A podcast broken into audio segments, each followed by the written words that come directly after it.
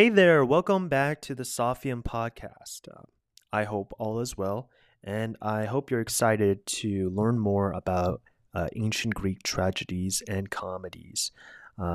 As these tragedies and comedies, or even just knowing something about it, can really help help you understand the different art forms that were formed, as well as that have influenced other art forms throughout history, especially seen with ancient Roman comedies, even to today when we speak about tragedies and comedies. So I really hope you're excited. And again, if you haven't followed us yet, feel free to follow us and, be updated on our, latest episodes of this season. So our main social media account is on Instagram. And you can find us by just searching up the handle at sophium.podcast. And obviously, you already know how to spell Sophium, SOPHIM.podcast. Feel free to comment, as well as if you have any questions or any suggestions regarding what we should talk about, you can feel free to DM us or even just post a comment on one of our posts. So without further ado, let's get straight to it and talk about Greek tragedies. So first, we'll talk about dithyrambs. So I have just a collection of topics within the tragedies. So first, I'll be talking about dithyrambs and its connection with tragedies. And then next, I'll talk about who this person named Thespis was, Thespis. And then we'll talk about the city of Dionysia, and then we'll also talk about, the physical structures of an ancient Greek theater.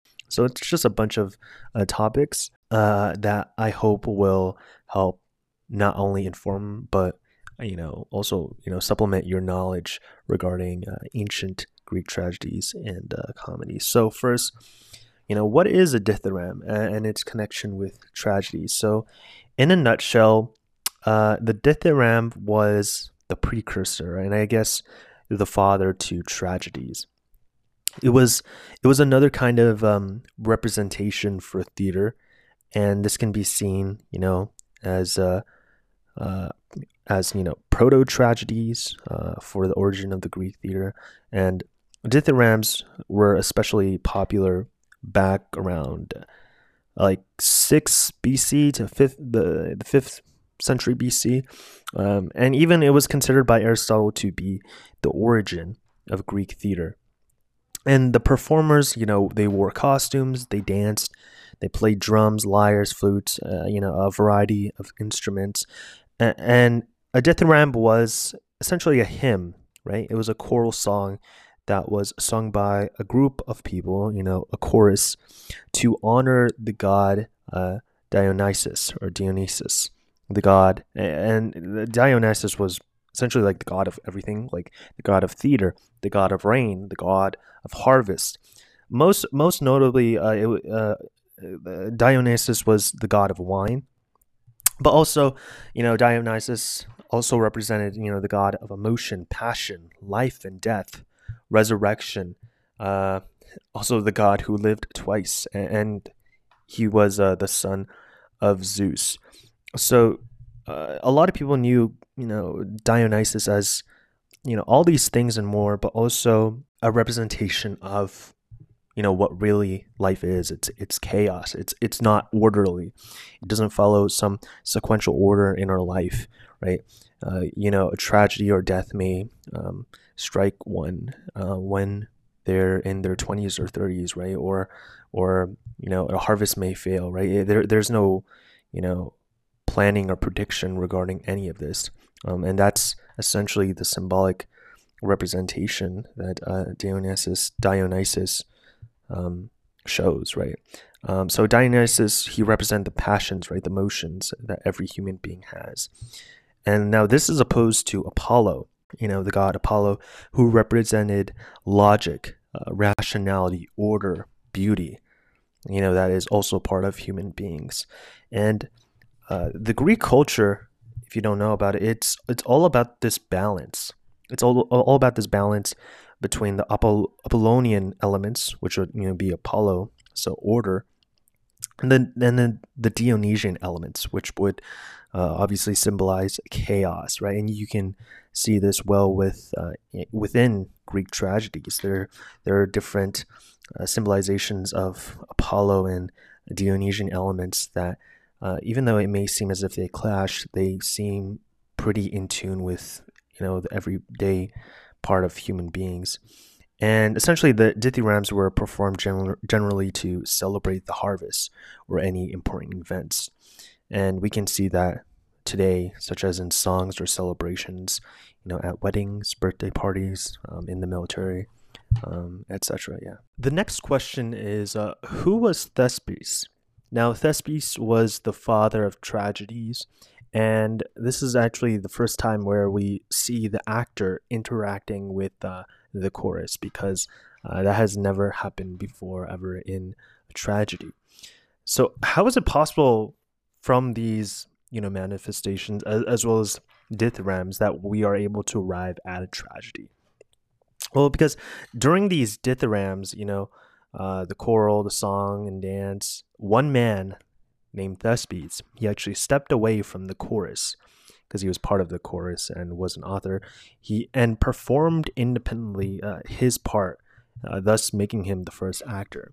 So for the first time, we have the chorus and an actor, and we have the interaction between this, right? And this eventually led to the birth of a tragedy. And if we're talking about etymology of a tragedy, the word tragedy comes from the Greek word tragodia, right? Tragodia, trago, which means goat, and that would mean, tragodia would mean like the song of the goat. And many historians and experts believe that Thespis, during these performances, he would, so after like these performances, they would pay him with a goat. So the prize would be like a goat, or maybe his compensation. But other people also thought that the word came from the fact that these actors that participated in these tragedies, they had a strong voice, similar to the verses or the voices of goats, as well as seeing that they had masks on during these plays. These masks would manipulate but also amplify their voice to the point that it may make them sound like goats, right? So this high-pitched noise. Now, what was the city of Dionysia, or Dionysus, but city of Dionysia, in 535 BC? A tyrant politician named Pisistratos, he gave the certain order for tragic representations to be shown. And this eventually led to the creation of the city of Dionysia, which was obviously named after the god Dionysus himself, the god of theater, wine, emotions, etc. And these festivals that would happen every spring, they would gain a lot of attention, as well as tourists, mostly for pleasure and commerce, in order to celebrate the god. And this would happen during the spring, so every spring from sunrise to sunset. However, there were winter Dionysias too, and they were called rural Dionysias, as it took place in rural places, far from the main cities. And the main city that would host the city of Dionysia would actually be Athens, right? Athens, Greece. And the first 2 to 3 days at these festivals, the city of Dionysia, they were dedicated to singing, procession, and dancing, as well as other activities. And they were different kinds of celebration for the god of Dionysia. And then the next 3 days were dedicated to specifically the tragedies. And the tragedies were not only, part of the religious festivals, but they were also a duty and moral obligation to participate in these tragedies, these manifestations, right? These festivals were, organized to honor Dionysius. And they were organized by the city and the government, but also they were sponsored by private citizens through taxes. All right. So essentially, the private citizen would pay a tax, and then this would help support their annual city of Dionysia. As well as the rich would provide services to everybody. And the city of Dionysia was obviously one of them.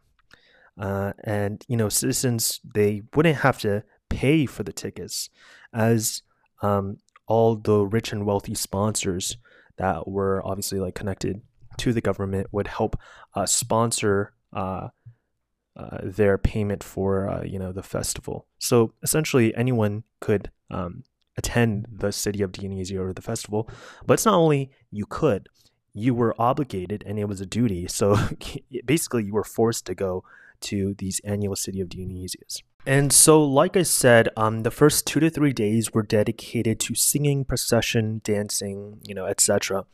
And the next 3 days were dedicated to the tragedies.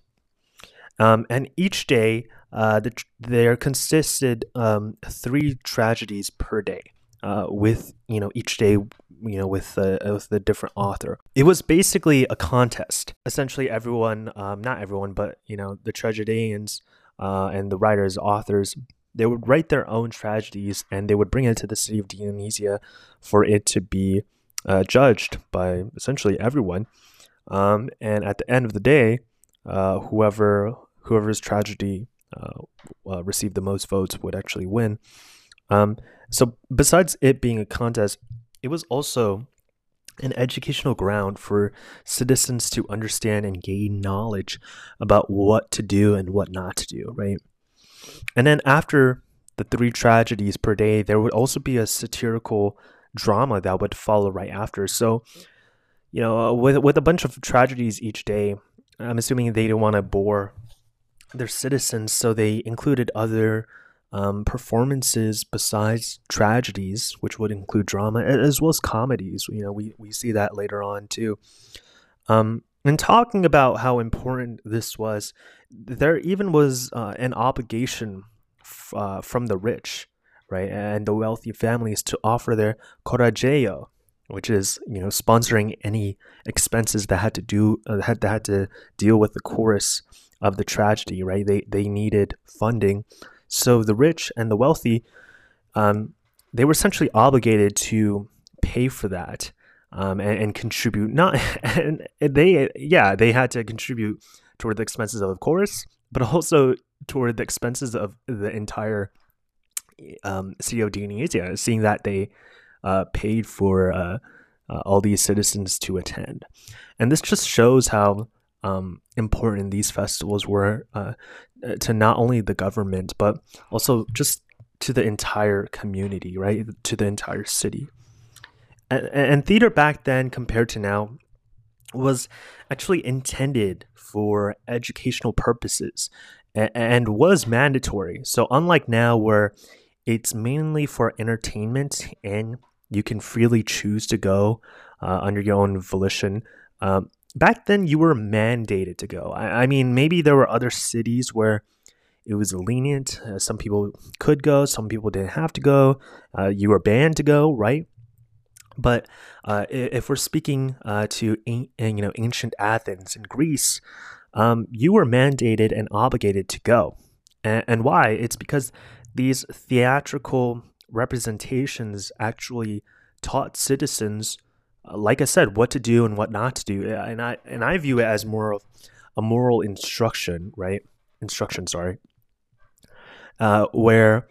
Whereby these citizens, they watch and view these performances, which are the tragedies, and they realize the faults of the characters, right? And they see the results or the consequences following the characters' actions, and realize I probably should not do that. And that works vice versa, right? Whereas the character fails to do something and it was supposed to produce a good outcome, the citizen realized I think I should probably do the opposite of what the character is doing, right? So it's more of educational as well as a moral instruction for all their citizens. So now I'll be describing the physical structure of the ancient Greek theater. And if you search up an ancient Greek theater online, you'll usually see, obviously, some dilapidated theater made out of stone. But what you also see is that it takes advantage of the natural slope of its environment. And it was intentional due to the fact that they needed to not only be in an environment where their citizens are able to obviously feel safe from the environment or the elements, but also they needed an environment whereby citizens at the very, at the last row of seats at the very top, they could hear just as well or even better than the citizens that are, sitting 10 feet away from the actual performances, right? So the theater was obviously, a foundational structural component for all Greek tragedies, as well as comedies, as well as all, all other Greek representations during that time. So first we have orchestra. And this is where, first the chorus would be located at. And when it was only the dithyrambs, that's exactly, the place where they would be located. But later, this is where the chorus and actors would then be performing. And this would be the place where the performers, would perform. And there would be around 12 to 15 men. As you know, back in the day, only men could perform. And now you have the parados, and these were the small, thin corridors. It's usually on the sides of, the stage or the orchestra.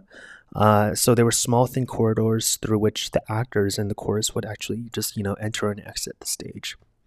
And then you have the skene, and this was the set or the background of the tragedy. A very simple building with doors you can enter into. And it was used to just hide certain parts of the set. So, for example, in the Oresteia, Agamemnon, the skene represented the royal palace of Agamemnon, right? And it created the atmosphere of the tragedy. I don't know if all theaters had a skene, because take, for example, the theater in Taormina, which is... I believe it's in Sicily. It's in the southern part of Italy. It has its own skene, whereas if you look at other ancient Greek theaters that are usually found on a hill or a mountain, take for instance, I think the theater of Epidaurus, there's no skene. But I'm assuming probably maybe the skene fell apart and they tore it down or something like that. But I'm presuming that probably most theaters had a skene, but probably not all, right? And then you had the proscenion, and years later, this area would actually be elevated at the expense of the orchestra, because this eventually became the new real stage where the chorus and the actors would actually be performing. And when the chorus was less important over the years, this stage became more elevated compared to before. And then you have the koilon o cavea, And this is the seating where, obviously, all the people, the spectators, would sit to watch the Greek representations. And then the cavea was built to take advantage, like I said, of the natural slope. And this natural configuration of the theater would actually guarantee the acoustics would actually be well within reach for anyone that is sitting in the cavea. And also the entire theater was open, right? So that it was an ideal setting when tragedies would occur in spring, so they can enjoy the environment, right? The environment, as well as, the natural beauty of the geography. So that was just a brief introduction. I hate to use the word brief. I mean, this is 19 to 20 minutes long. But yeah, that's an introduction to ancient Greek tragedies. And next episode, I believe we're going to be talking about Sophocles. Yeah, I believe it's Sophocles. So tune into that episode. If you have any questions, feel free to email or send us a DM or comment on one of our posts on our Instagram page, and we'll, reply back to you shortly. But that's it for now regarding ancient Greek tragedies. Thank you so much, and happy thinking.